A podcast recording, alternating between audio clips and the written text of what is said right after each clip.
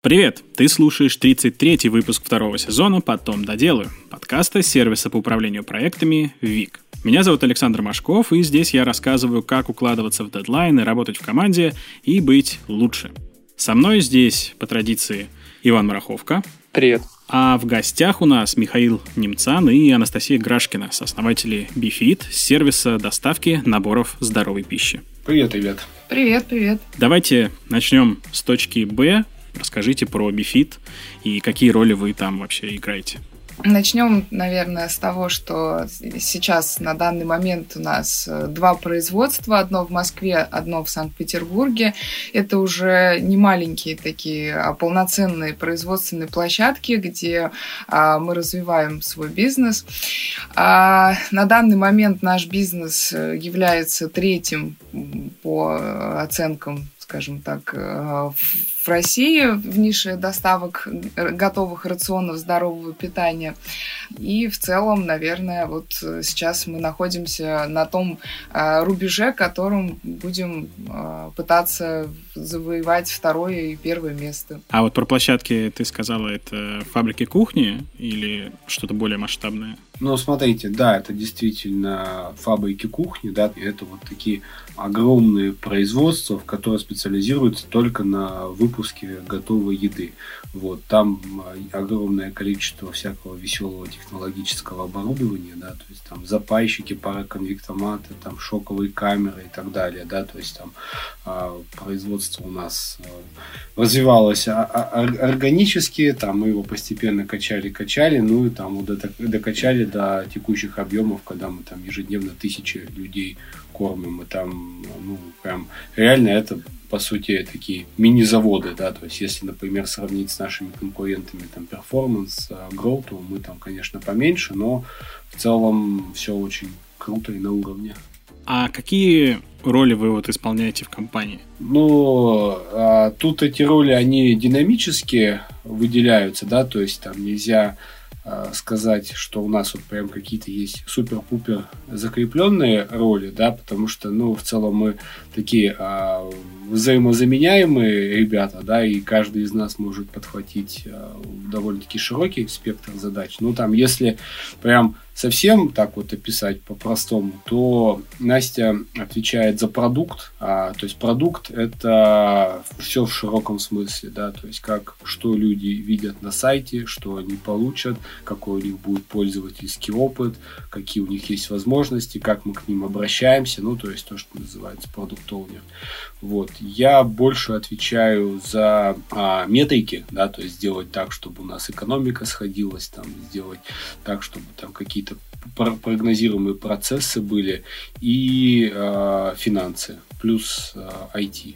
Ну, то есть финансы это имеется в виду там финучет, потому что мы вот в этой всей истории, когда мы берем у клиента предоплату, да, то есть по сути наш сервис а, занимается тем, что мы берем у клиента предоплату и потом ее обналичим в течение периода, да, и там клиент может у нас там, там в течение месяца, допустим, питаться. Там есть некоторые отдельные люди, которые полгода у нас заказывают вперед.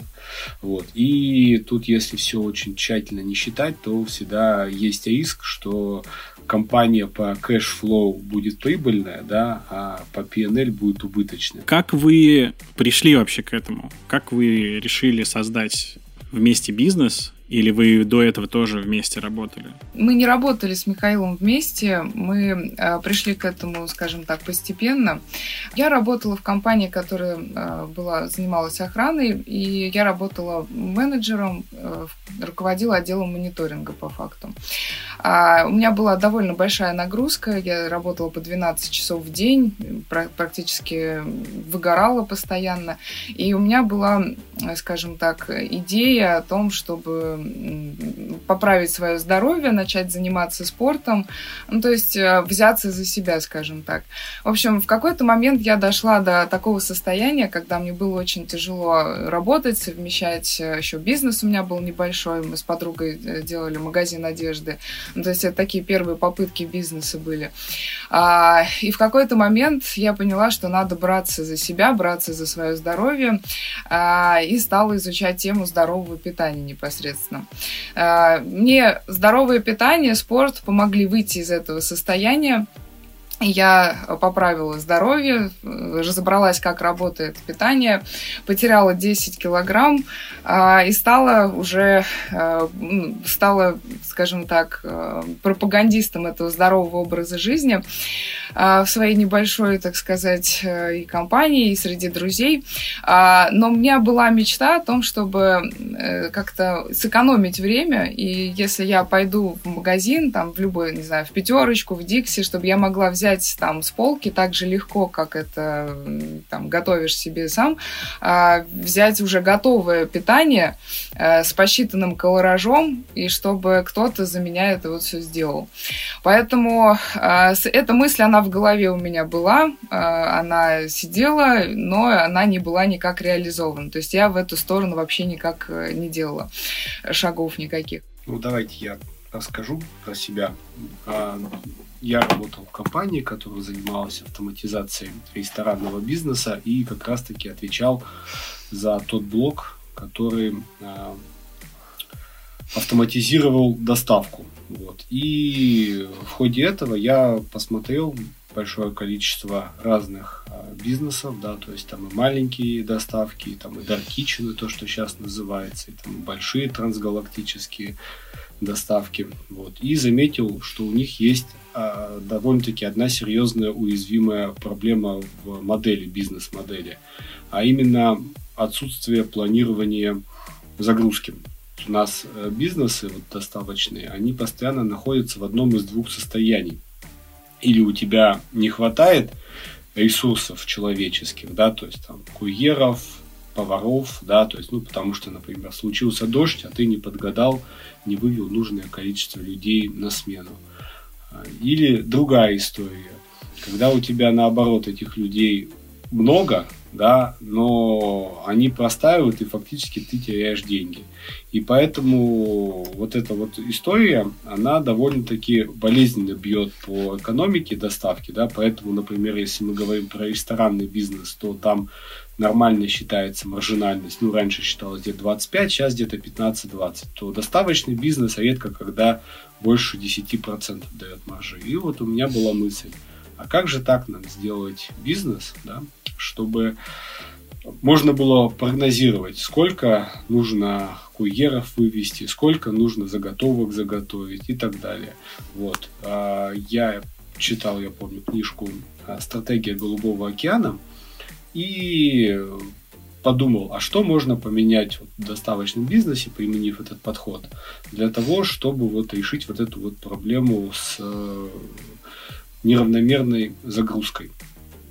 И вот э, у меня тогда родилась такая идея. И у Насти в целом эта же идея, то есть т- тоже она просто зашла со стороны ЗОЖа и со стороны э, пользы людям, да.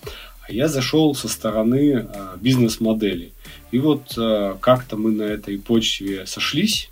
Ну, точнее, мы сошлись, наверное, там, чуть пораньше, да, но мы достаточно быстро эту тему начинали, начали обсуждать внутри вот нашей пары, и мы пришли к тому, что да, мы в этом видим будущее, а потом какое-то время мы боялись этот вот шаг в неизвестность, да, сделать, потому что, ну, на тот момент там, что я, что Настя, довольно-таки хорошие места работы, все как бы отлично, там прекрас, прекрасные условия, но вот в какой-то момент э, мы решились, вначале э, в это дело погрузилась Настя, и, собственно, первое время это практически все на ее хрупких э, плечах лежало, да, то есть она все-все-все полностью делала, я там так... В, в режиме помощи по утрам и вечерам, а в какой-то момент и я тоже в это дело погрузился. Вот так вот. Да, действительно, начинать было очень тяжело, потому что мне приходилось совмещать и работу, и, получается, начало бизнеса.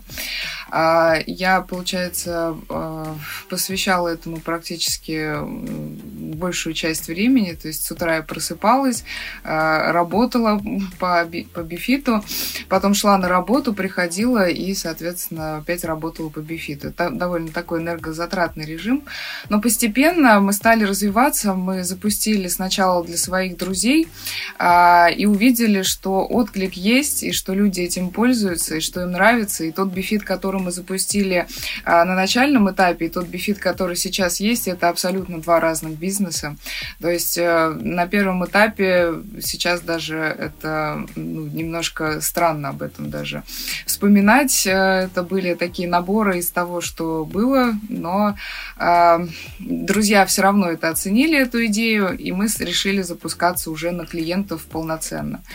И там уже началась история, когда и мне, и потом Михаил подключился, и ему тоже пришлось побывать во всех ролях абсолютно. Мы были и операторами, и курьерами, и логистами, и программистами. То есть вообще все роли, которые сейчас у нас есть в компании, мы в них бывали, и поэтому это тоже большой плюс, потому что... Кроме поваров. Ну, кроме поваров, да. Ну, хотя я могу сказать, что я и была и в роли повара, но непосредственно я не готовила, но прорабатывала какие-то блюда и предлагала рецепты, то есть те, которые а, прорабатывались непосредственно мной на кухне. Поэтому даже роль повара, она тоже была освещена. Да, и хочу сказать, что с этой идеей мы вынашивали ее, наверное, года два или полтора. Она пришла к нам как-то в голову в процессе разговора, но а, мы стали искать и, и поняли, что рынок еще не готов. То есть мы пришли к одному человеку на производство контрактное, спросили: смотри, у нас есть такая идея, давай сотрудничать. Он над нами посмеялся, просто в лицо, скажем так, высказал нам все, что у нас думает, и о том, что невозможно людям будет продать такие рационы, и вообще это им не нужно, и калории считать — это вообще чушь. И, собственно, мы взяли вот таких несколько ответов, ушли на подумать, и я считаю, что, конечно, зря мы потеряли время, надо было настойчиво идти вперед, но как есть, да. И уже где-то через полгода-год мы вышли снова с этой же идеей, и там уже а, сотрудничество у нас сложилось, и мы запустились как раз с пилотным запуском. Настя, скажи, пожалуйста, сколько времени в день, вот, ну, вот в момент в пике, когда вам было тяжело, на, совмещая с работой, сколько времени в день ты тратила на вот это все? Это было порядка четырнадцать часов, наверное, потому что мы вставали очень рано. Нужно было распределить всех курьеров по маршрутам, нужно было проверить, что они все вышли на работу. То есть была такая проблема, что люди просыпали, были необязательными. Мы старались контролировать этот вопрос. То есть приходилось иногда в пять вставать, иногда, там, может быть, даже и пораньше, чтобы прозвонить всех, убедиться, что точно все курьеры выходят на работу, что все заказы у нас будут доставлены, проконтролировать этот процесс. И вечером, соответственно, тоже, потому что последние доставки были до двенадцати часов, там в одиннадцать пятьдесят, в одиннадцать сорок последние заказы уже были, доставлялись. И, естественно, курьеры могли опоздать на маршрут, пробки, отдаленные районы. Люди начинали звонить. Я, поскольку сидела оператором, то мне приходилось эти звонки принимать, объяснять людям, искать. То есть практически в таком режиме ну, где-то порядка трех, наверное, месяцев мы находились. Это такой прям... Не повлияло на здоровье вот этот промежуток времени? Повлияло. Повлияло тоже. Но ты в этот момент уже питалась правильно там? Питалась правильно. Это уже другой этап восстановления. Он тоже был, конечно же, такого некоторого эмоционального выгорания. Но с ним мы тоже справились успешно. И, собственно, да. Но мне кажется, начинать бизнес Бизнес без инвестиций, без каких-то компетенций, которых у нас вот не было в области именно там распределения заказов, такой вот операционной работы непосредственно бизнесовой. У нас таких компетенций не было, и поэтому, естественно, что пришлось этот период прожить, пришлось этот период перетерпеть. И, естественно, да, мы вышли совсем другими уже людьми, которые съели, так сказать, пуд соли, поняли, как это все работает, и самое главное, Главное, что я считаю, мы смогли делегировать все наши обязанности, вот эти операционные процессы, подобрать правильных людей, передать им это все корректно, обучить и выстроить структуру, которая сейчас позволяет нам эффективно расти и развивать бизнес. То есть я считаю, что такие трудности, они, наоборот, закаляют характер и позволяют тебе вырасти как морально, душевно, ну и физически тоже, потому что организм в любом случае не выдерживает таких нагрузок, и тебе приходится и питаться правильно, и заниматься спортом, и выделять время на отдых, и, ну, то есть заниматься своим здоровьем и своим каким-то э, равновесием душевным. Смотрите, изначально, ну и сейчас, мы двигались довольно-таки потом под методологией под названием Lean. Ее можно вот э, очень хорошо в разных книгах прочитать, но там, если уж говорить там про одну, я бы рекомендовал прочитать книжку под названием Rework компании, которая разработала софт Basecamp. Я большой фанат вот их подхода, да, и можно сказать, то, что мы делали в BeFit, это вот, наверное, как раз-таки аналогично тому, что коллеги делают в своей компании. То есть, вы понимаете, мы, когда у нас была идея, мы не стали пытаться сразу какие-то инвестиции поднять, там, или, я не знаю, там, продать почку, да, а попытались вначале эту гипотезу протестировать на вот там, чужом контрактном производстве и исходя из тех блюд, что были, да, то есть мы выбрали те, что подходят под концепцию ПП, и из них сделали рационы. В дальнейшем мы действительно старались не добавлять каких-то тяжестей компании, да, сверх необходимого, и всегда, когда вот возникает какая-то задача, мы думаем, а как ее можно решить а, без заливания деньгами. И вы знаете, когда вот а, ты в таком ключе рассуждаешь, у тебя сразу креативность проявляется. Именно поэтому у нас а, в целом мы построили прибыльную компанию, да, то есть мы вышли в операционную прибыль там то ли на третий, то ли на четвертый месяц, ну, то есть очень быстро. И там инвестиционную прибыль тоже мы достаточно быстро сделали. Мы вкладывали, получается, свои деньги, и денег у нас было не так, чтобы прям много. Мы начинали вообще с триста тысяч, и где-то вот в этот период развития вложили порядка а, там, полтора миллиона, где-то по разным там, данным у нас.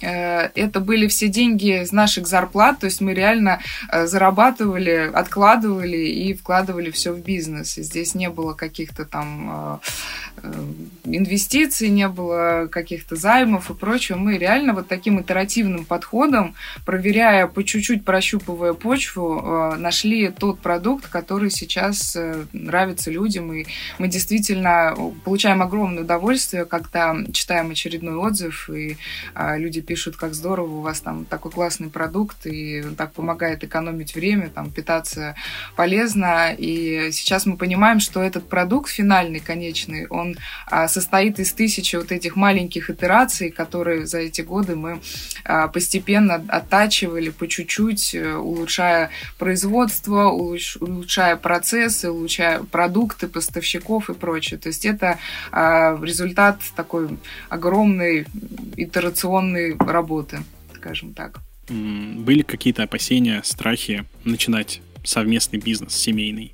Мы были запуганы нашими знакомыми, друзьями, у которых был уже какой-то опыт на этот счет. И ну, вообще, в принципе, в обществе бытует такое мнение, что семейный бизнес – это довольно такая сложная и зачастую провальная история, потому что действительно начинается соприкосновение по разным параметрам. Найти общий язык довольно тяжело в семье, потому что ты воспринимаешь своего партнера не как бизнес-партнера, а как партнера по жизни, и постоянно смешиваешь и личное, и получается рабочее. Вот. И поэтому, начиная э, такую историю, мы договорились с Мишей о плюсах и о минусах. Ну, то есть о, тех, о том видении, к которому мы хотим прийти. Я считаю, что это очень важно. На берегу, начиная любое там, предприятие, будь то это бизнес-партнер, будь то это вообще э, брак, семья, важно договориться о тех ориентирах, на которые вы опираетесь, и вообще куда вы смотрите, куда вы хотите прийти. Мы э, договорились о том, что для нас важно и чего мы хотим добиться в итоге. Э, соответственно, также, наверное, два секрета успеха взаимодействия э, в том ключе, в котором мы сейчас работаем, это первое в том, что мы разделяем э, наши соприкосновения в течение дня. То есть, несмотря на то, что мы работаем, скажем так, из одной площадки, э, и фактически находимся в одном помещении, но у нас у каждого есть свое место, свой а, мини-такой офис, в который в течение дня мы а, друг, друг к другу не заходим. То есть мы определили себе некоторое пространство, которое только наше, и, соответственно, а, не пере... наши потоки не пересекаются. Мы можем даже в течение дня, будучи в соседних комнатах, а, с Михаилом созваниваться, то есть делать созвоны, которые... А, ну, потому что мы находимся на работе, потому что мы не а, смешиваем личное и рабочее. Вторая история – это то, что сразу договориться, что если вот мы находимся на работе там, с восьми до шести, допустим, или какой график у, кто выбрал, то э, мы не отвлекаем друг друга по бытовым вопросам, мы не смешиваем личное и семейное, там, и э, бизнесовое, и все, нас нету, мы а, друг другу не партнеры по, скажем так, по семейным делам, мы партнеры по бизнесу. То есть мы друг друга не отвлекаем, мы уважительно относимся к тому, что мы находимся на работе. И даже доходит до того, что у нас... А, шесть часов, и мы целый день не виделись, и я даже начинаю скучать по Михаилу, хотя мы находимся в одном помещении, но потом мы все, после работы мы идем гулять, что-то пытаться как-то релакс какой-то устроить, и обсуждаем рабочие моменты или просто там отвлеченные темы. То есть у нас получилось настроить вот эту систему каким-то образом, но действительно страхи и переживания на этот счет они были, и постоянно, когда мы общались с кем-то из знакомых, постоянно слышали удивлё... удивление в голосе, как у вас это получается, и как вы э, до сих пор там не разругались, не развелись, потому что таких примеров действительно масса. Очень кайфово работать с человеком, да, которого ты там прекрасно понимаешь, да, которым ты разделяешь ценности, который является твоим спутником по жизни. Но тут а, важно вот что понять. Мы вот когда, допустим, кого-то нанимаем, то мы нанимаем не по принципу там вот этот классный человек, мы там с ним, не знаю, там, на гитаре играли, а с этим мы там в Египте очень здорово отдохнули, а по принципу компетенции. Если при этом а, еще этот человек является твоим каким-то другом, это прекрасно, да, но первично это, конечно, компетенции. И когда там, ну, можно сказать, мы друг друга наняли на вот эту вот э, бизнес, да, потому что, ну, я считаю, что там был найм э, меня Анастасии, и я Анастасию нанял, то есть, ну, так вот, партнерство, это обоюдный найм, я считаю, то мы, конечно же, вначале проговорили, что вот э, давай-ка разберемся, у кого какие компетенции, кто в чем силен, и там давай там договоримся, что мы там будем, допустим, делать, если кто-то не сможет тянуть, или устанет от проекта и так далее, да, ну то есть тут очень важно, как вот все Настя правильно сказала, разграничить э, личное и бизнесовое, да, иначе если это все там переплести, то м- могут быть какие-то потом э, конфликты, которые выражаются именно вот на семью. Вот. И если вот все эти предусловия соблюсти, то работа с там, супругом это, ну, прям кайф отдельный. Кто первый предложил все это обсудить? Как это было у вас? Как произошло? Вообще у нас э, в семье даже и э, в наших взаимоотношениях с Михаилом принято так. То есть мы сразу, как только начали встречаться, предложили друг другу такую модель, что э, если у нас возникают какие-то конфликты и противоречия, то мы э, сначала эмоциональную часть пропускаем, и вот когда вот этот пыл и желание э, наговорить друг другу всякого проходит, мы садимся и просто по пункту там разбираем, что это было. Это была эмоциональная часть, что на это повлияло, зачем это произошло, почему, от чего. Ну, то есть мы разговариваем. Я считаю, что это очень важно вообще и в бизнес-партнерствах, и в семейных делах разговаривать и научиться слышать и понимать ту сторону второго человека, почему он так поступил, что на него повлияло, что, что воздействовало. И вообще услышать, почему он принял такое решение и спросить, спровоцировал этот конфликт, или наоборот, или ты их спровоцировал. То есть нужно разговаривать, нужно приходить к, в процессе переговоров к какому-то общему знаменателю и понимать мотивы, встать на сторону другого человека, поставить себя на его место. Ну, то есть проработать вот эти вот ментальные упражнения, и они на самом деле очень сильно помогают, и мы с Михаилом ну, практически вообще э, не ругаемся, то есть у нас бывают какие-то такие конфликты, но это, э, я не знаю, бытовые истории, которые абсолютно никак не отражаются там, ни на бизнесе, ни на наших взаимоотношениях.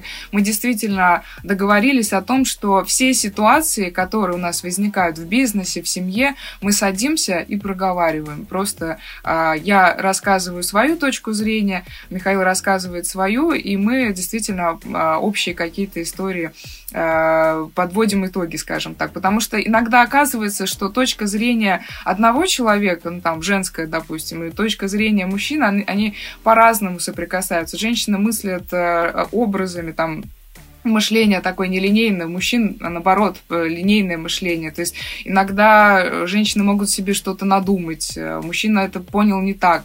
И очень важно здесь действительно понять, а чего вы на самом деле хотели, какая цель вот этого всего. И зачастую оказывается, что в любом этом конфликте или в любом противоречии цели одинаковые, просто подача их разная и разная, скажем так, интерпретация друг другом. И когда вы это обсуждаете, когда вы подумаете, подводите вот эту вот черту, этот знаменатель, то оказывается, что и противоречий всех нету, и вы действительно хотите одного и того же, развивать семью, там, развивать бизнес, чтобы все было хорошо, и договориться действительно можно. Важно только слышать друг друга и разговаривать друг с другом.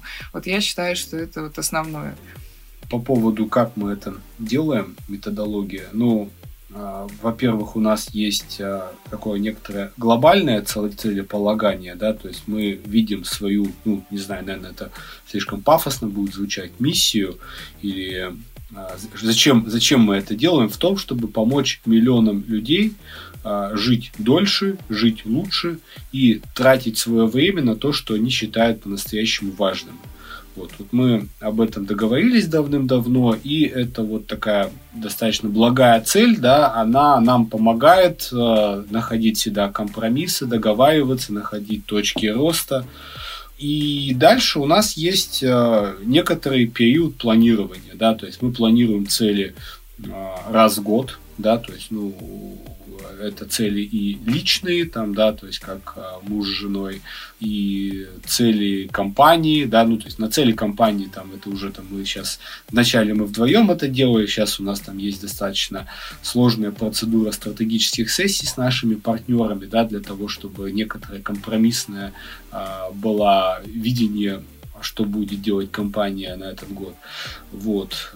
И дальше внутри каждого месяца тоже идет некоторое планирование, но оно уже такое локальное, прям привязано к конкретным там метрикам, цифрам и так далее. Да. Это вот, вот такой, такой вот процесс примерно. Я понимаю, что сейчас вы разделены прям конкретно в своих компетенциях, да, но поначалу, как вы говорили, что вы занимались там всем подряд, играли все роли в тот или иной момент времени. И были ли тогда какие-то проблемы, конфликты между вами? Ну, нет, у нас не было такого конфликта территорий. Ну, они м- могли быть какие-то маленькие такие незначительные вспышки, но действительно, как я еще раз повторю, что мы это все проговаривали всегда, и а, сейчас у нас не то чтобы прям сильно разделены, вот Михаил сказал, да, в целом это общий контур, но и мои задачи, и задачи Михаила, они часто пересекаются, и они а, взаимозависимы, скажем так, и поэтому мы всегда Всегда находимся в диалоге, в коммуникации, всегда приходим к каким-то решениям, которые позволяют нам э, двигать компанию вперед. Потому что и у меня, и у Михаила есть свои сильные стороны, и, скажем так, так совпало, не знаю, э, так получилось, что мои сильные стороны и отлично дополняют сильные стороны Михаила. И, то есть в целом получается такой универсальный солдат, который может с разных сторон смотреть на на разные ситуации и принимать какие-то правильные решения в нужный момент. Да, и мы это поняли, и поэтому решили это активно использовать, поэтому, собственно, мы, наверное, до сих пор активно развиваемся именно в семейном таком бизнесе и стараемся друг друга усиливать. И я считаю, что это прям тоже наша суперспособность. Действительно, Михаил дает мне то, что у меня нету, и у него огромное количество таких суперспособностей, которые я только мечтаю приобрести, и у меня тоже, я думаю, целый багаж есть того, чего ему не хватает. Ну, то есть это действительно очень важно. Я считаю, в любом партнерстве, неважно, это семейный союз там, или это союз бизнес-партнеров, важно усиливать друг друга, важно, чтобы если у кого-то не хватает каких-то компетенций, знаний, чисто каких-то черт характера, чтобы его партнер его усиливал, и вместе они достигали действительно большего. А давайте немножко сейчас поговорим про питание. Наверное, к Насте в большей степени вопрос. Он может быть тупой. Но вот все говорят про правильное питание, да? Объясни, пожалуйста, мне и нашим слушателям, почему вот правильное питание, оно... правильное. А, ну, мне на самом деле не очень нравится термин «правильное питание». Я больше за термин «здоровое питание». И в целом а, здоровое питание – это то, что выстраивает фундамент и ту базу, а, на которой строится наше здоровье, наше тело и наше ментальное благополучие в том числе. Потому что а, организм наш – это как система. Система, в которую а, мы кидаем, а, ну, мы насыщаем ее а, пищей, там, пьем воду, пьем какие-то напитки, э, находимся на улице, получаем там солнечные лучи, там, витамины, э, соответственно, занимаемся спортом, развиваем это все, и наше тело, э, вот питание, оно является, наверное, одним из самых важных элементов, который, э, от которого зависит и наше ментальное благополучие, и, соответственно, физическая форма, энергия, чтобы развивать проекты, проекты, двигаться вперед и так далее и тому подобное. И вот как раз здоровое питание – это про то,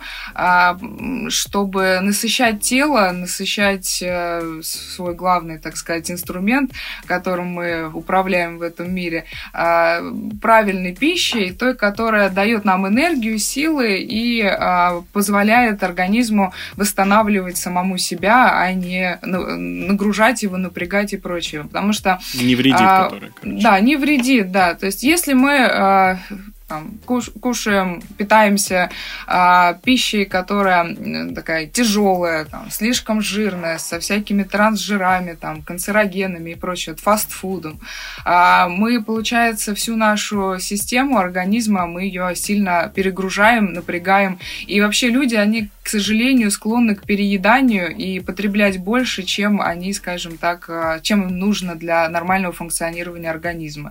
Соответственно, вот эта вот вся концепция еды на бегу, концепция перекуса там, нездоровой пищей, мучной, белая мука, там, сахар. Но э, суть в том, что вот эта вот еда, она перегружает систему э, нашего организма пищеварительную, да, от пищеварительной системы э, завязана и лимфатическая система, система детоксикации, ну и эндокринная система. Ну, в общем, все системы организма, они, э, скажем так, функционируют правильно, если работает корректно пищеварительная система. То есть, если мы перегружаем э, пищеварительную нашу систему ЖКТ, то начинает выходить из строя э, система там, лимфатическая у нас получается, всякое из питания э, идет внутрь, разносится по всему организму э, какие-то вот эти вот негативные, скажем так, элементы. У нас плохо работает выделительная система, то есть организм плохо выводит все эти неприятные э, истории. И получается, в какой-то момент перестает нормально функционировать в общем и целом. То есть питание – это тот фундамент, на который нужно обращать пристальное внимание и стараться следить за ним. То есть мы как раз-таки несем вот это вот доброе, вечное в массы и хотим, чтобы люди отказались от чрезмерного потребления сладких, пустых, скажем так, калорий, от чрезмерного потребления мучного, которое тоже калорий много, а энергетической ценности для организма практически нету. То есть ты, не, съедая какой-то бургер, булку или какую-то сладкую конфету, ты не получаешь ни витаминов, не получаешь никаких полезных веществ, которые поддерживают нормальный уровень энергии, поддерживают твой организм, а получаешь просто такую калорию для там, порадовать мозг, порадовать свои вкусовые ощущения, но пользы от этого ты не получаешь. И такой кирпичик закладываешь в то, чтобы организм хуже функционировал. И все это, к сожалению, носит накопительный эффект. И чем больше мы питаемся на бегу, чем больше мы а, питаемся такой вот неполезной пищей, тем а, хуже наше тело чувствует, тем хуже мы просыпаемся по утрам, тем хуже мы себя чувствуем. В какой-то момент мы находим себя без энергии, без желания заниматься спортом, без инициативы, понимаем, что голова стала хуже работать, но это для нас тот уровень, который нормальный. То есть мы не понимаем, уже забыли, как это чувствовать себя лучше, чувствовать себя вот в таком приподнятом настроении. И, к сожалению, для многих людей это становится нормой. Но как только вы вычищаете свое питание, делаете его действительно здоровым, добавляете больше э, салатов, делаете сбалансированный, скажем так, себе рацион, э, питаетесь э, с таким вот небольшим дефицитом калорий, вы начинаете чувствовать легкость, э, у вас не перегружен ЖКТ, вы не чувствуете сонливости, у вас больше энергии, больше свершений и больше желаний что-то сделать. Вот как-то примерно так я вижу здоровое питание, если э, по верхам пройтись. Я продолжу играть роль адвоката дьявола. Вот ты сказала про порадовать мозг, но если вот говорить, например, про нашу тему, про тему вот нашего подкаста вообще, про продуктивность, про эффективность, я не имею в виду там эффективность, э, ну, скажем, типа, если человек спортсмен там, да, или разнорабочий, грузчик и так далее, потому что у него тогда его эффективность, продуктивность будет в физическом плане, да, то есть ему нужно, чтобы у него было крепкое тело, выносливое, да, чтобы быть эффективным. А если говорить о...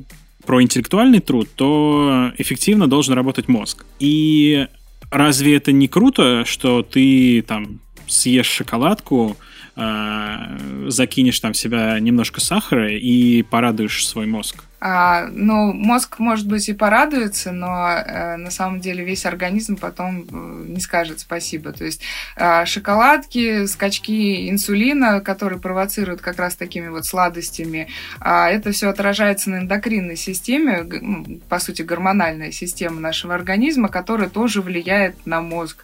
Э, и вообще мозг, на самом деле, ему не столько э, нужен вот этот сахар, сколько для функционирования его корректного нужны жиры. Потому что мозг состоит на шестьдесят процентов из жира, жировых, собственно, включений. И все, что нам нужно для того, чтобы голова хорошо соображала, и клетки новые, которые в мозгу рождались, функционировали корректно и, скажем так, позволяли образовывать нейронные связи, нужно употреблять корректное количество жиров, то есть и правильных жиров. То есть это не... Речь не идет о том, что мы майонезом там сделали себе бутерброд с майонезом, с колбасой, набрали кучу жира и такой мозг: ой, спасибо, хорошо.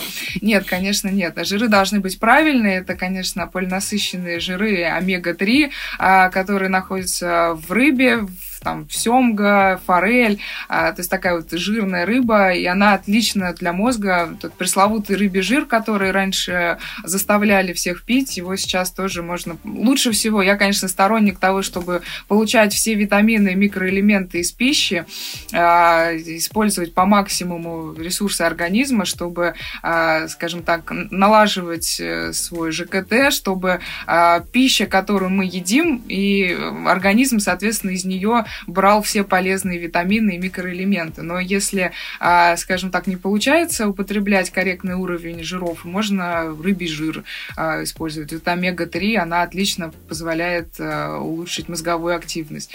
Также отлично работают для мозга орехи, семечки, семена подсолнечника. То есть это все тоже богато жирами, которые стимулируют активность мозга, позволяют образовывать новые нейронные связи и, собственно, обновлять вот эти вот клетки, из которых состоит мозг. То есть, да, конфеты, сладости, это все, конечно, мозгу может простимулировать, но это как бы берет взаймы из организма. То есть мы даем сейчас конфету, а за это расплачиваемся тем, что наша эндокринная система находится под таким, скажем так, под прицелом. То есть чем чаще мы себя взбадриваем вот этими вот сладкими конфетами, каким-то фастфудом, там, булками и прочим, тем чаще мы провоцируем скачки инсулина в организме, может развиться инсулинорезистентность, там, усталость надпочечников, и все это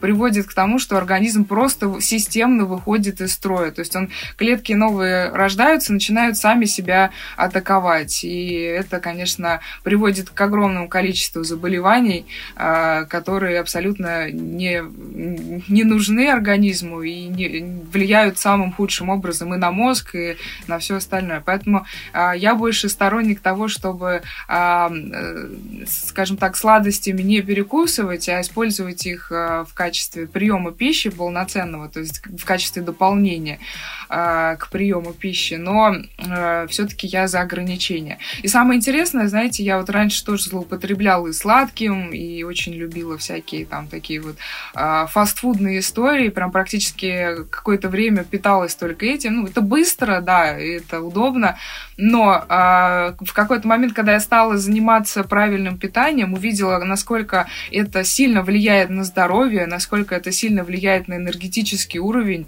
то есть э, ты можешь сворачивать горы практически. Э, я увидела еще, что когда ты отказываешься от сладкого, э, у тебя как будто бы очищаются все рецепторы, и ты уже, у тебя перестает, во-первых, тяга э, к этому всему, и ты понимаешь, что у тебя мозг отлично функционирует и без такого допинга э, за счет вот правильных продуктов, правильных блюд и правильного режима, скажем так, питания. Вот. Поэтому, ну вот как-то так. Я сторонник жиров для мозга. Это вообще реально добыть, ну, нужное количество полезных жиров чисто из питания? Ну, то есть, вот, например, у меня э, маленький ребенок, и когда мы э, там, первые разы ходили к педиатру, нам, типа, что вот, ребенку нужно давать э, витамин D, потому что, ну, типа, то, что там он получает его от солнца на улице, этого недостаточно, и вообще, типа, мы все недополучаем витамин D вообще от простого нашего существования, даже если будем постоянно находиться на улице, нужно его принимать еще дополнительно, чтобы организму было хорошо, чтобы он э, был здоров и правильно функционировал. И, кажется, про жирные кислоты, кажется, что я слышал похожую историю, что чисто из пищи добыть нужное количество, даже питаясь прям исключительно правильно, невозможно, и нужно принимать их обязательно дополнительно. На самом деле это все зависит от состояния желудочно-кишечного тракта. Если брать ребенка, да, то это еще в процессе формирования, и поэтому часто детям сложно взять там необходимое количество из небольшого количества пищи. Поэтому детям стараются все самое лучшее, все самое витаминизированное, чтобы вот напитать, дать возможность растущему организму взять эти витамины. Но все это зависит, конечно же, от состояния желудочно-кишечного тракта, потому что все витамины, они всасываются у нас там в тонком кишечнике, и если процесс не настроен, если у нас есть какие-то проблемы с пищеварением или с выводящей функцией, то, соответственно, витамины некорректно всасываются, и сколько бы мы ни ели правильно, сколько бы мы ни питались, не закидывали в свою топку витаминов и полезных продуктов, они просто пройдут вхолостую, скажем. скажем так. Поэтому важно наравне с тем, чтобы свой рацион скорректировать, важно еще и следить за состоянием желудочно-кишечного тракта.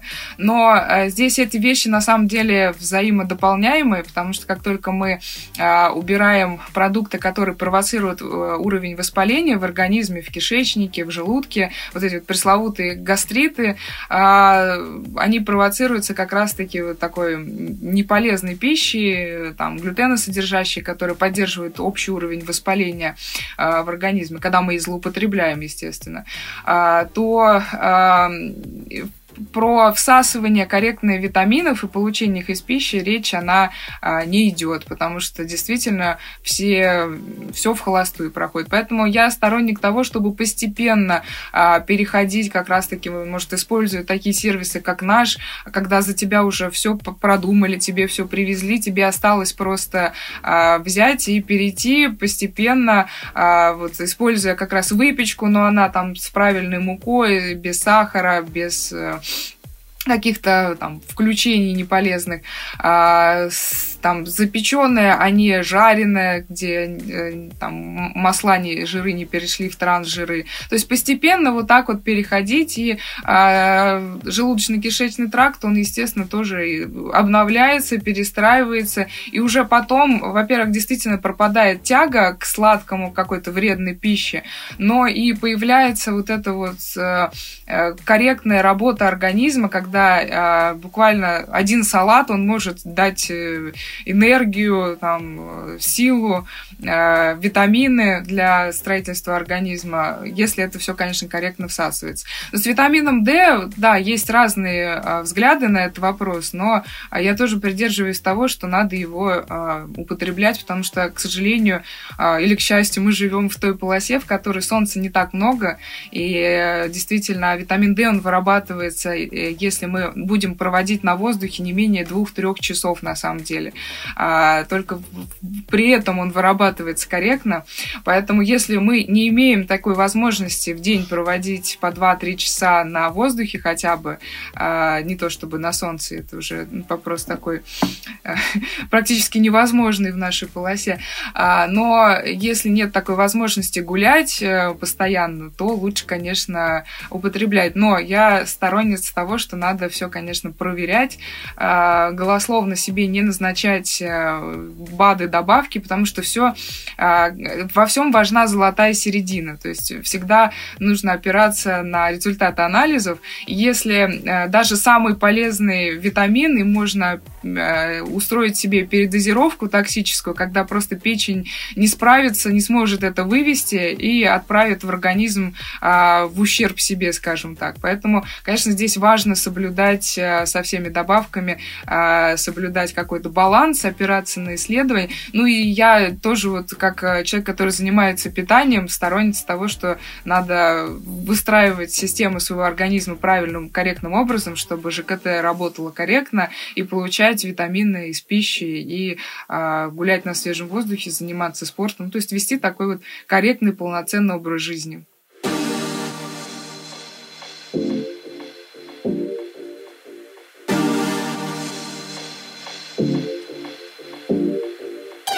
Так, ну и давайте перейдем к блиц-опросу. Во-первых, какими инструментами вот вы пользуетесь в работе?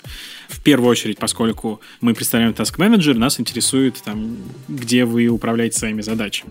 Если говорить про мои личные задачи, то это супер-пупер древний Task Manager, называется My Life Organized. Я его начал использовать, когда прочитал книжку «Как привести дела в порядок». Вот. И на тот момент э, это, наверное, был там один из самых э, полнофункциональных таск-менеджеров, который я нашел. Это было две тысячи третий год, да. Вот. С тех пор я вот им как-то это пользуюсь, не, это, не отхожу от него. Э, хотя я понимаю, что на текущий момент, наверное, есть огромное количество других более прокачанных таск-менеджеров. Если говорить про рабочие процессы, то разработку мы ведем в Jira. А если говорить там про а, маркетинг там, а, и так далее, то мы используем в качестве канбан-доски а, Trello. Вот. Общаетесь вот с командой и между собой? Телеграм. Телеграм. Да, Телеграм плюс Zoom. Угу. Ну, то есть получилось так, что это, наверное, удобнее всего. Вот. Еще мы используем Flowly для того, чтобы описать а, все наши процессы. Я тоже тут добавлю, у меня немножко другая система. Я использую Todoist, структурирую там все задачи. Ну, то есть, примерно та же самая методология, что у Миши. Я... Есть вот некоторый поток входящих данных, входящих вопросов, которые постоянно сыпятся на меня. Там какие-то фильмы посмотреть, кто-то советует книгу пос- почитать, там, не знаю, узнать что-то новое и прочее. И плюс рабочие все вопросы, это там, не знаю, ну, огромный поток рабочих вопросов, которые надо решить, или там мне пришла в голову мысль, я это все сгружаю в Todoist, во входящий, и потом там, в какой-то из дней, обычно это воскресенье вечером, сейчас у нас немножко сместился график, и сейчас там, не знаю, в будние дни я сажусь и просто распределяю эти задачи по проектам. То есть у меня в Todoist есть несколько проектов, там BeFit, личное, дом, что посмотреть, что послушать, куда сходить. И я вот эти вот всю входящую информацию распределяю по этим проектам. И, соответственно, каждый раз, когда я начинаю работать, я открываю вот эту вкладку «Проект BeFit», смотрю там все эти задачи, начинаю их декомпозировать, распределять, вот как раз-таки использовать рабочие инструменты, то есть на доску в Trello переносить, организовывать какие-то созвоны, там, ну, то есть вести рабочий процесс. С домашними делами то же самое. То есть я записываю, что-то надо купить, что-то надо заказать, продукты там закончились. Все это у меня тоже а, в Todoist. Я открываю, вижу, что ага, пора, а, пора, пора уже там сделать какой-то ремонт или там отнести одежду в ремонт и прочее. И решаю по мере вот это вот поступление, когда у меня на это есть время. Ну, и, еще одним, а, скажем так, приложением я пользуюсь, которое мне позволяет концентрироваться концентрацию внимания, когда вот эти вот тяжелые задачи, которые ты постоянно откладываешь, у тебя э, мозг говорит тебе: слушай, давай мы это сделаем когда-нибудь потом, когда-нибудь в другой жизни. Э, я использую такое приложение, как Forest. Э, это э, приложение для концентрации внимания. Есть, раньше было популярно приложение Помодоро, это такие помидорки, наверное, все знают, э, ограниченные по времени. И ты вот двадцать пять минут корректно, целенаправленно занимаешься сконцентрированно вот решением этой задачи. Я использую Forest, это примерно то же самое, что Помодоро, только... там растет деревце, и, наверное, поскольку я такой человек довольно мягкий, любящий природу, животных и вот это вот все, людей, то я, собственно, мне становится неприятно из-за того, что деревце может погибнуть, если я убираю фокус внимания с этого, ну, с концентрации, и, соответственно, мне приходится концентрироваться и работать эти двадцать пять минут прям в максимальном режиме. Иногда для решения вот таких вот сложных задач, на, на, в которых которые я постоянно откладываю, мне это помогает сильно. Вот. А так, в целом, да, Zoom, Trello, это мы используем. Сейчас вот с недавнего времени стали использовать Slack еще для общения с командой, но э, в целом, э, в целом такие инструменты довольно популярные мы используем. Хотела рассказать, ну, немножко про э, методики, да, которые я использую вот в этих вот органайзерах. То есть у меня все задачи делятся на несколько типов. Первый — это задачи, которые у меня привязаны к целям на год-месяц-неделя. Да, из цели на год следуют цели на месяц, из цели на месяц следуют цели на неделю. Дальше есть еще такое понятие, как объекты управления. То есть объекты управления — это некоторые такие критические а, параметры нашего бизнеса или критические направления, а, на которых нужно в первую очередь а, сосредоточить удар для того, чтобы а, бизнес вышел на нужные нам метрики. Ну, например, а, объекты управления на текущем... Это, этот человек сам выбирает, но у меня, например, а, мои объекты управления Это маржинальность, это конверсии и когорты. Ну, там еще есть несколько других, но вот основные эти, получается, три. И вот, получается, я все задачи, которые у меня по BeFit, допустим, идут, у них мог, они могут у меня попасть в задачи, там, которые привязаны к целям на неделю, там, или на месяц, или на год. Плюс они могут идти по объектам управления и все остальные задачи. Вот. И я решаю задачи в следующем порядке. Я вначале делаю все то, что привязано к целям на неделю, а потом смотрю к целям все, что привязано к целям на месяц. Но обычно задачи с цели на месяц у вас декомпозируются в цели на неделю. Потом я иду по объектам управления. Каждый день я выбираю один объект управления. Ну, например, сегодня я делаю все то, что связано с конверсией. Да, и там, ну, что-то сам, что-то там кому-то я там делегирую и так далее. Вот. И после этого я перехожу на все остальные задачи. Вот именно такой подход, он, я его, наверное, вот с двадцать первого года начал вот так вот использовать, да, и он мне позволил, ну, существенно увеличить мою личную продуктивность, да, потому что в какой-то момент, я думаю, любой менеджер сталкивается с тем, что количество задач, которые на него сыпятся, оно существенно превосходит а, любые возможные а, объемы, которые человек может выполнить. И вот их надо как-то классифицировать. Там есть там разные штуки, там матрица Эйзенхауэра, там еще куча. Ну вот я вот а, для себя выбрал вот такую методологию, и в целом я считаю, что она работает, потому что действительно, если ты за какой-то метрикой начинаешь смотреть и что-то с ней делать, она начинает расти. Какие привычки вам мешают или, наоборот, помогают в работе? А у меня есть несколько таких злых привычек, которые на самом деле с одной стороны мешают, с другой стороны помогают в работе. Вот одна привычка: я могу уйти в работу с головой и ходить, переваривать вот эту вот мысль про то, что что-то нужно сделать, что-то нужно там решить, или какой-то вопрос, который назрел, насущный, я могу его ходить и в голове крутить, крутить, и потом решение приходит, да, все все хорошо, но часто э, я могу в этот момент отключиться от мира, э, идти, допустим, если мы там с Мишей куда-то пошли, я в этот момент думаю там про работу, э, думаю, как решить вот эту вот историю. И с одной стороны, эта привычка, она помогает, потому что решение, оно часто приходит, и это такой мини-мозговой штурм внутри моей головы, потому что э, у меня так э, мозги работают, что они перебирают разное количество вариантов, смотрят с разных сторон, как-то вот сверху, там, сбоку, и какое-то решение, оно приходит. Но, с другой стороны, я вот это вот упускаю часто. Если мы ходим гулять, я иногда могу очнуться, и мы где-то там посередине набережной стоим, а я все это время думала про какие-то рабочие эти процессы.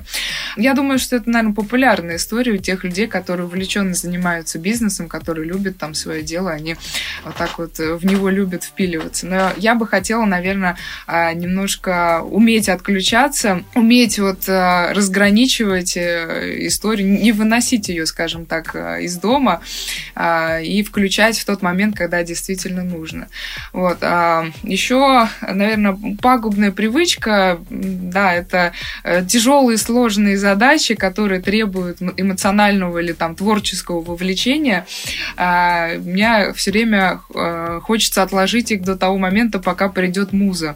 То есть она иногда посещает меня, особенно это всякие там творческие, что-то нужно записать или что-то нужно, текст какой-то составить, и он прям очень важный, и ты понимаешь его важность, и тебе хочется его идеально сделать, но ты его как раз-таки вот откладываешь в долгий ящик, ищешь каких-то идеальных условий, чтобы это начать и сделать.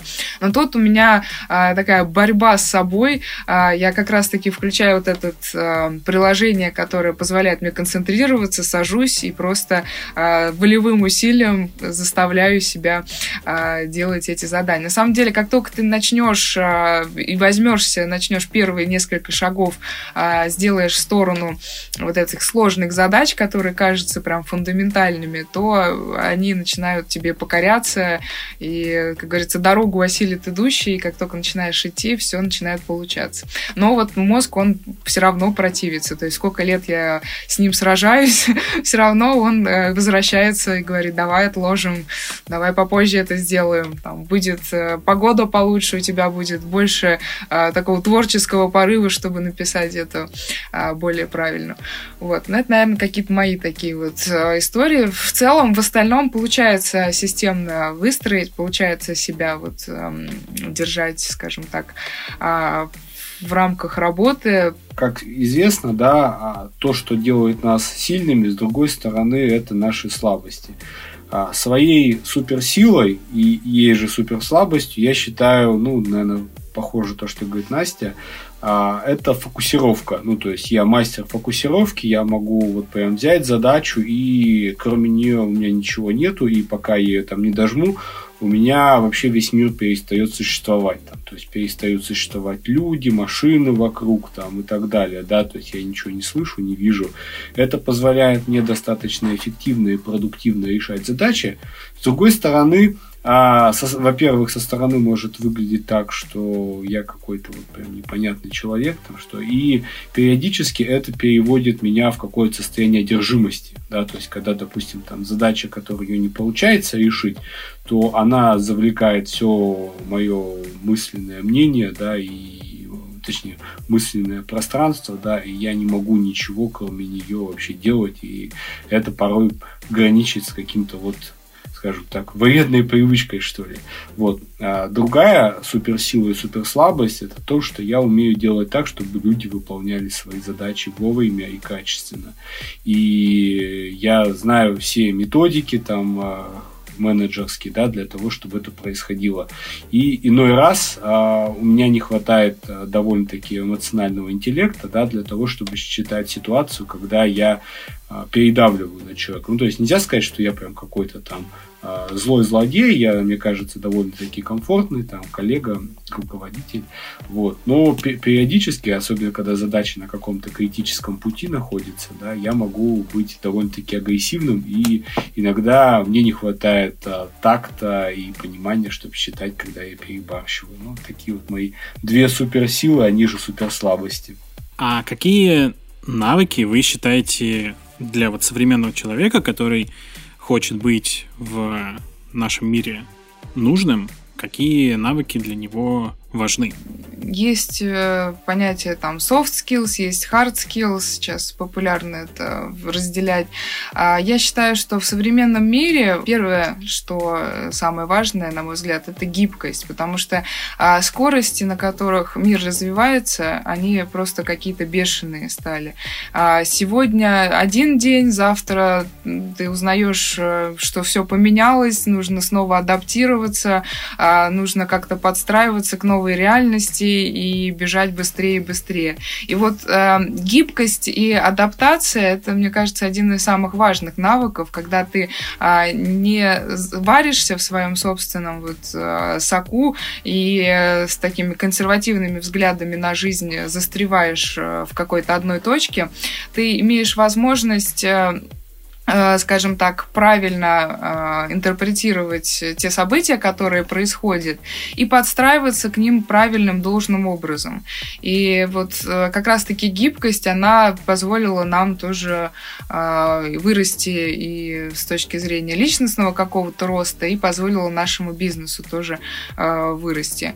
Э, мне кажется, еще очень важным это постоянное обучение, то есть э, что я, что Миша, мы постоянно обучаемся, обучаемся, то есть у нас, можно сказать, хобби – это читать, постоянно что-то узнавать новое, как-то какими-то новыми навыками обладать. И я считаю, что любой человек, он не должен рассматривать процесс своего развития как некоторую финальную точку.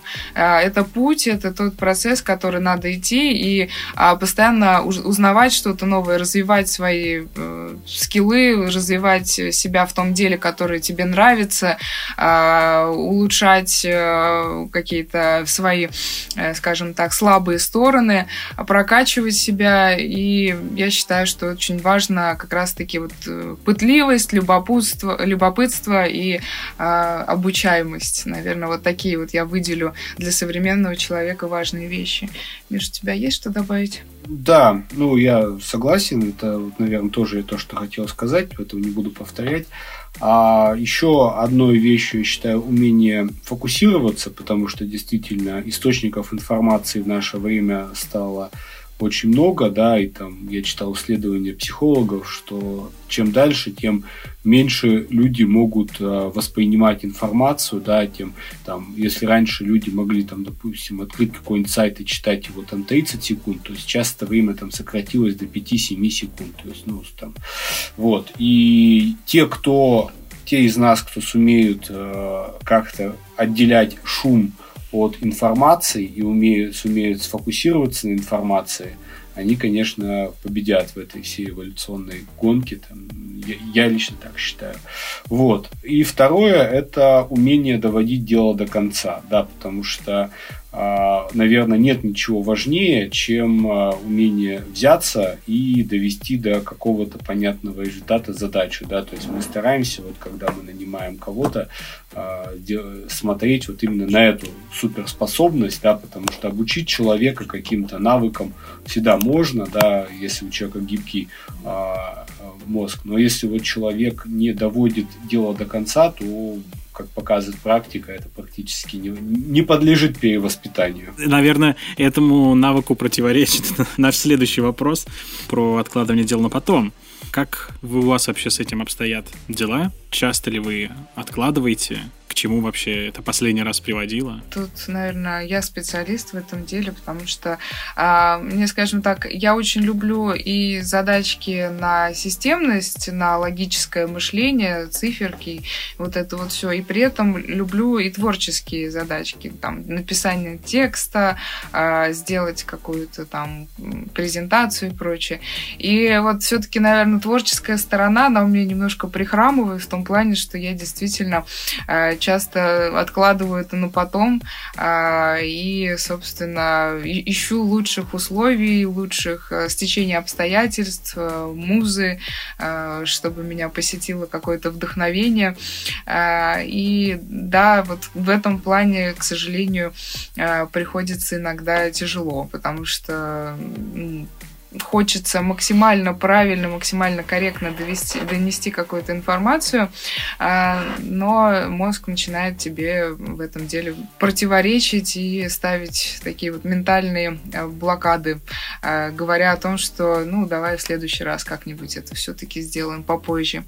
Вот, поэтому, но в целом я повторюсь, что таск, использование таск-менеджеров, использование каких-то упражнений для концентрации внимания, оно все это позволяет минимизировать, и э, ущерб от этих всех историй, он тоже становится не, не такой большой, как был, э, скажем так, в начале карьеры. Хотя э, я считаю, что э, если ты прям займешься, даже человек, который э, постоянно привык все вообще, любое свое дело откладывать на потом, если он возьмет себя в руки, э, распишет все свои планы, задачи и расписания, вот прям целый день на это выделит, то потом, просто двигаясь по вот этому пути, у него все получится сделать более корректно и рационально. А, смотри, а я сейчас немножко пооппонирую.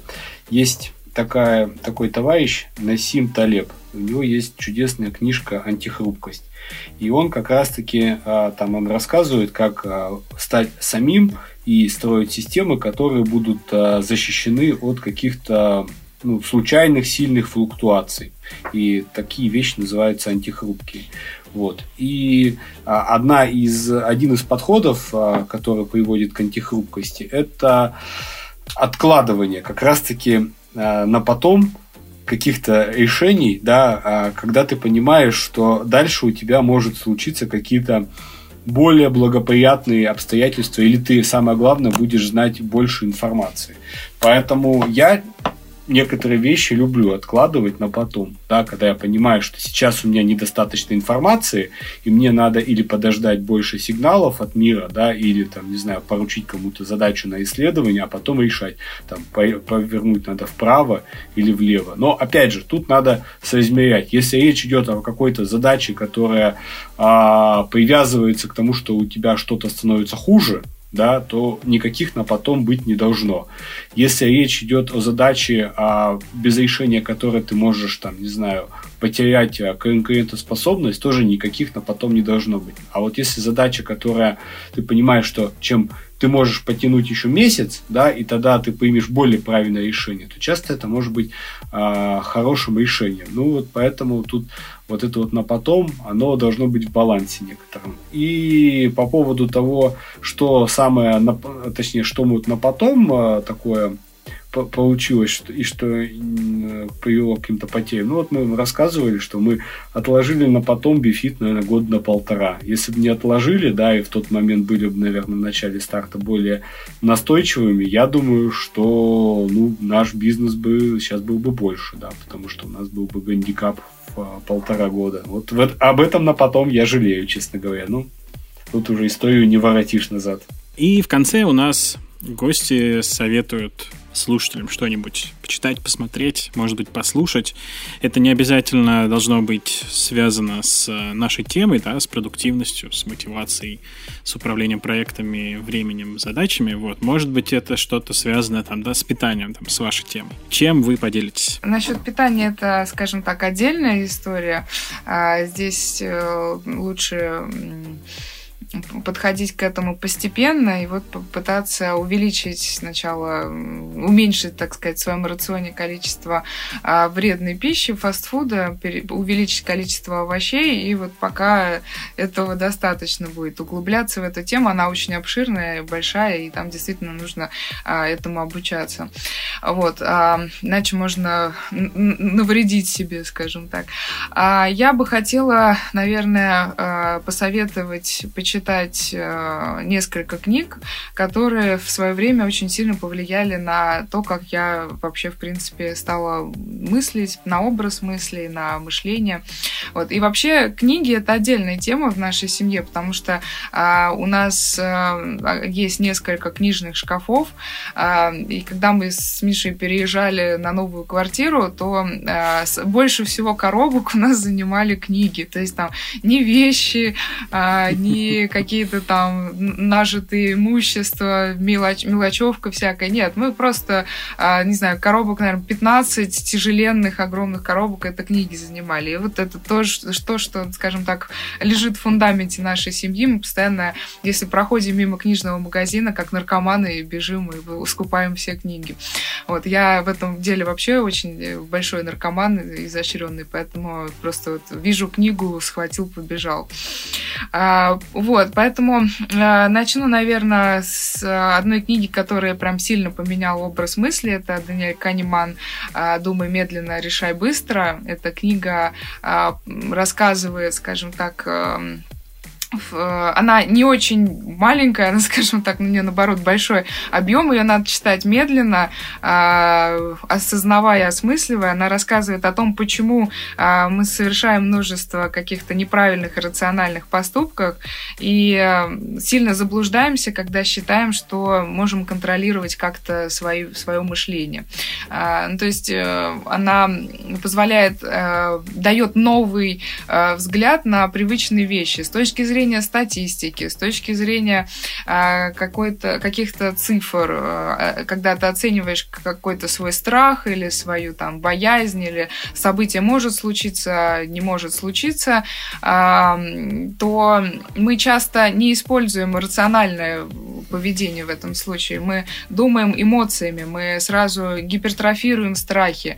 И вот такой подход, который Канеман описывает в этой книге, он позволяет рационально э, подходить к вопросам, там, не знаю, принятия решений э, и в бизнесе, и в обычной жизни. И я считаю, что эту книгу каждый должен прочитать, и просто реально взгляд на многие вещи, на привычные, он меняется. Я прям очень ее рекомендую.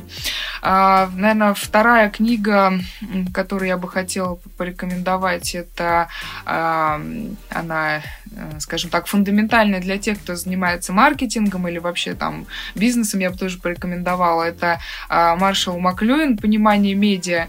Э, и, собственно, Это книга про то, как устроено все медиапространство. Вот как, если посмотреть на рекламу, на все креативы, скажем так, сверху, как это все работает, как это все зарождалось, что маркетинг, там, средства коммуникации, это являются расширением наших глаз, рук, и тоже все это позволяет немножко по-другому перестроить свое мышление и видение, как устроена реклама, как устроена влияние на человека всех этих медиаресурсов. И действительно, она мне очень тоже дала такого бусту в понимании маркетинга и влияния на сознание людей через продукт, скажем так. Вот. И, наверное, еще я порекомендую такая сейчас популярная книга психолога Эрик Берн «Игры, в которые играют люди».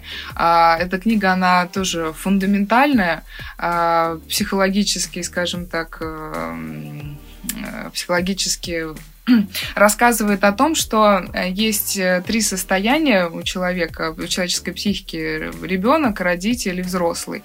И что бы мы ни делали, что бы мы, какие вза- взаимоотношения мы с кем бы то ни воспроизводили, все это мы делаем из этих вот состояний. Либо из состояния ребенка, либо из состояния взрослого, либо из состояния родителя.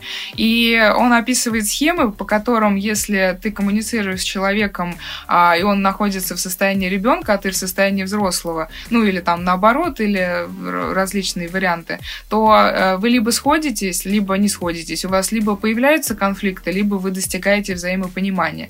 И на самом деле, когда перекладываешь какие-то взаимоотношения и в целом смотришь на свои коммуникации, исходя из такого понимания, то очень многое становится понятным, решаешь конфликты, и вот эта книга, она, наверное, частично помогла нам с Мишей договариваться. То есть я ее когда прочитала, я осознала, что есть э, сценарии, по которым развиваются конфликты, есть вот эти вот состояния психики, из которых мы занимаем те или иные позиции, э, и надо просто разговаривать по факту, как взрослый со взрослым, по большей части. Вот сели, поговорили, решили конфликты. Я считаю, что она тоже фундаментальная э, и позволяет с точки зрения психологии мышление свое развить.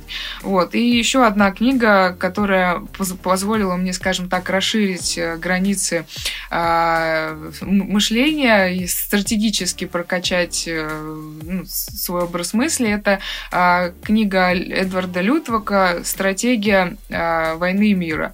Она, собственно, там описан процесс, разные уровни, скажем так, на которых производились боевые действия. Она про войну, да, по большей части да, но на самом деле, если посмотреть на нее сверху, то она учит как раз-таки под разным углом, с разных сторон рассматривать любую ситуацию.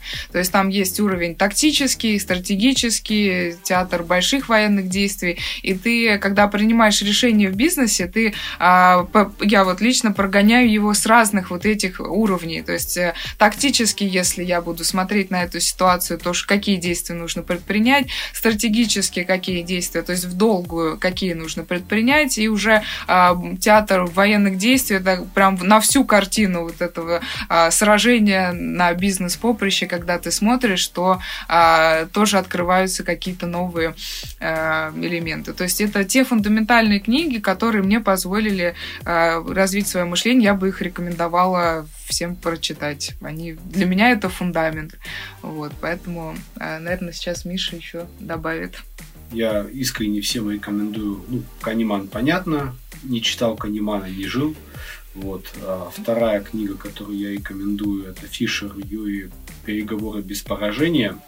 Там описывается такой подход ведения диалога, который уводит нас от а, тор- торгов некоторых, да, там, за, не знаю, за стоимость, там, за место под солнцем и так далее, к тому, что ты должен понять, какие интересы есть у твоего визави по беседе, какие интересы есть у тебя, как эти интересы как-то в одну сторону направить и перейти от а, позиционных переговоров вот к переговорам по интересам. Мне эта книжка, я не знаю, прям миллиард раз помогла по жизни, да, и все самые лучшие переговоры, которые я провел, самые лучшие договоренности, что у меня были, это вот благодаря ей сто процентов.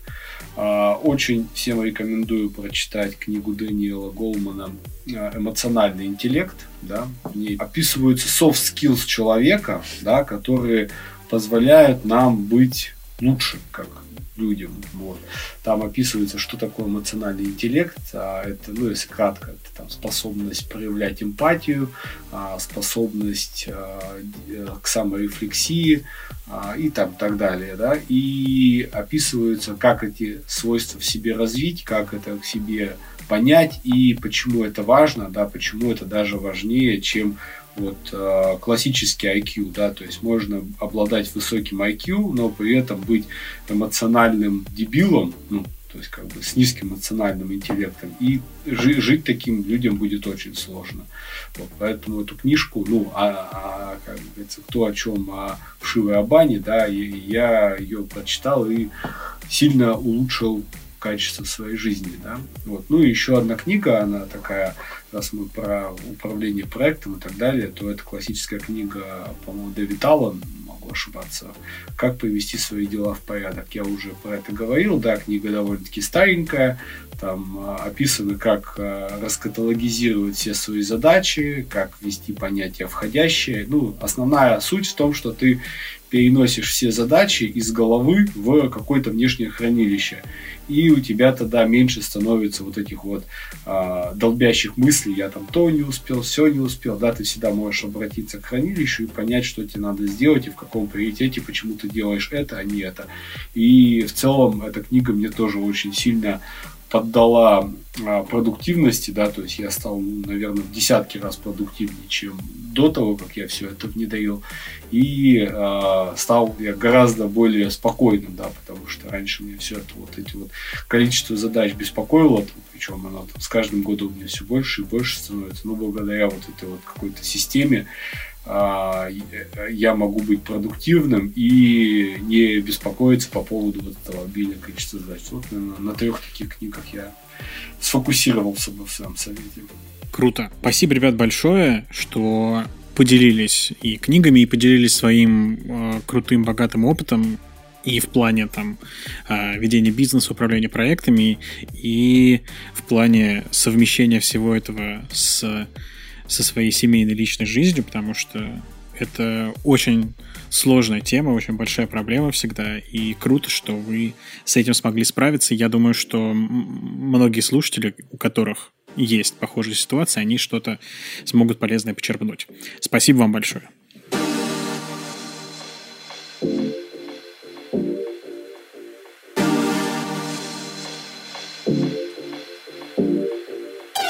Спасибо, что дослушал этот выпуск до конца. Делись им со своими друзьями и коллегами. Подписывайся, чтобы не пропустить новые выпуски. Если слушаешь нас где-то, где можно поставить оценку или оставить отзыв, обязательно это сделай. Отзывы у нас периодически новые появляются. Мне каждый раз очень приятно их читать. Спасибо вам большое. Предлагай какие-нибудь интересные темы или гостей, которых хочешь услышать в нашем подкасте. Ссылочка на страничку, на которой можно это сделать, она в описании к выпуску и в описании к самому подкасту. И, конечно, регистрируйся в нашем Task Manager. На этом все. До встречи в следующем выпуске.